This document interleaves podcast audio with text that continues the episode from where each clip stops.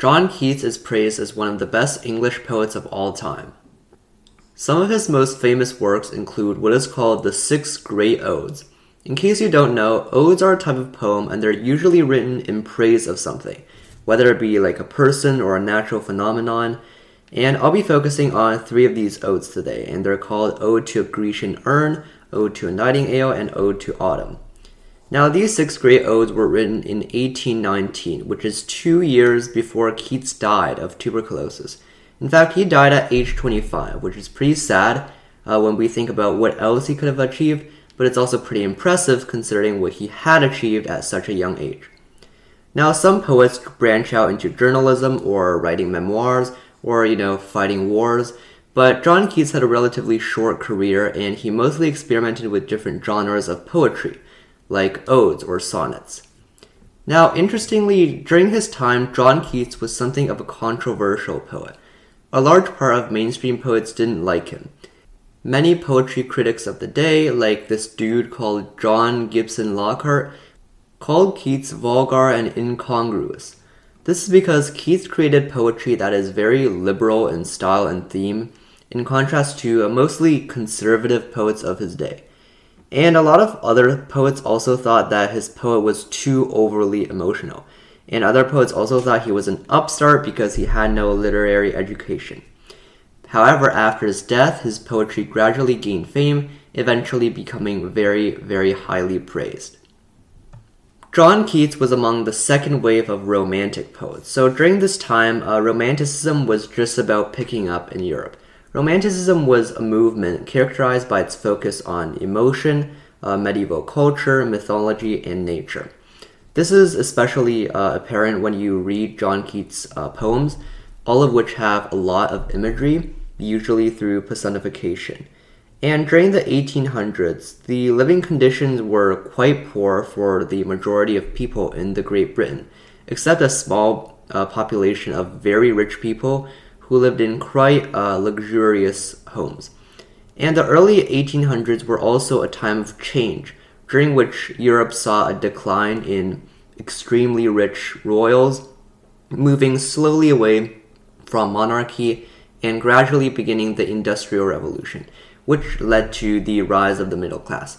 And these rapid changes and general opening in society may have been what sparked the emotional literature and art that was created during this period. There is no evidence to show that the Keats family was particularly poor, but it's not difficult to imagine that life would have been difficult for John Keats, who became head of his family at 14 years old when his mother passed away. So now let's get into his poems, or the three poems that I chose to cover today. The first poem I'm going to talk about is Ode to a Grecian Urn. In this poem, the speaker, oddly, is speaking to an urn, which is a type of vase. The urn has a lot of beautiful scenery engraved on it, presumably from ancient Greece, since Grecian means basically from ancient Greece. The speaker is exclaiming that while the scenes on the urn are gone, their memory is kept alive as art. According to him, the trees on the urn, for example, will remain happy forever because they will never lose their leaves. And the musician will remain happy because he will be playing new music for eternity. And the lovers on the urn will remain happy because they will love each other forever. Now, one of the main themes of the poem is immortality. How these particular memories are immortal through being engraved on this urn. And how this urn will outlast everybody in the speaker's generation. Now, even though a person may die, there is a chance that during his life, he will do something significant that keeps him in memory forever, perhaps in the form of an art piece or just a spot in human history. And Keats chose an urn as the subject of his poem because urns are used by several civilizations as a container to store the ashes of the deceased, symbolizing that the urn in the poem is also helping the dead last even after they die, if only in memory. The second poem that I'm going to cover is Ode to a Nightingale. Here, the speaker is weary with pain and says that his body is numb and tired. He is talking to a nightingale, which is a type of songbird. The nightingale symbolizes a creature that is free from the pain, sickness, and worry that comes with being human, and who can simply fly away from its troubles at will. And the speaker is expressing his longing to fly away from the human world and be with the nightingale. In stanza number 6 of the poem, the speaker talks directly about death, about how he or she has frequently pondered about death in his life, and questions whether or not now is a good time to die. Now, eventually in the poem, the nightingale flies away, and the speaker ends up questioning whether the entire experience was real or just an illusion in his mind. And death is definitely one of the main themes explored in this poem, specifically the idea that nothing lasts forever. Even though the nightingale is an immortal creature inside this poem, it eventually does fly away. Although we don't see what happens to the nightingale, it gives the creature the feeling that everything does eventually fade, including the song of an immortal bird. So, as a side note, this poem was inspired by a real nightingale who built a nest outside of the home of John Keats during a time in which he was mourning his late brother, who also died of tuberculosis like him. This poem also makes several references to intoxication. In particular, there is a reference to wine, or actually two references, I think. A reference to the Greek god of wine, a reference to opiates, and a reference to a river in Greek mythology that makes you forget everything. So another theme intended by Keats could have been consciousness, as the speaker also talks about his willingness to escape consciousness and all his pressure in multiple places in the poem. The birdsong itself can also represent a form of intoxicant and a form of escape, since in the poem, the speaker is kind of dazed as he listens to the birds sing. The last poem that I'm going to talk about today is the poem Ode to Autumn, or just To Autumn, doesn't matter. This was the very last big poem that John Keats wrote before his death 2 years later in 1821. And he did write another sonnet later on, or actually multiple poems, but this particular poem is regarded by poem critics as one of the most perfect short poems in English. Yes, that's actually what they say. They say that this poem is almost perfect.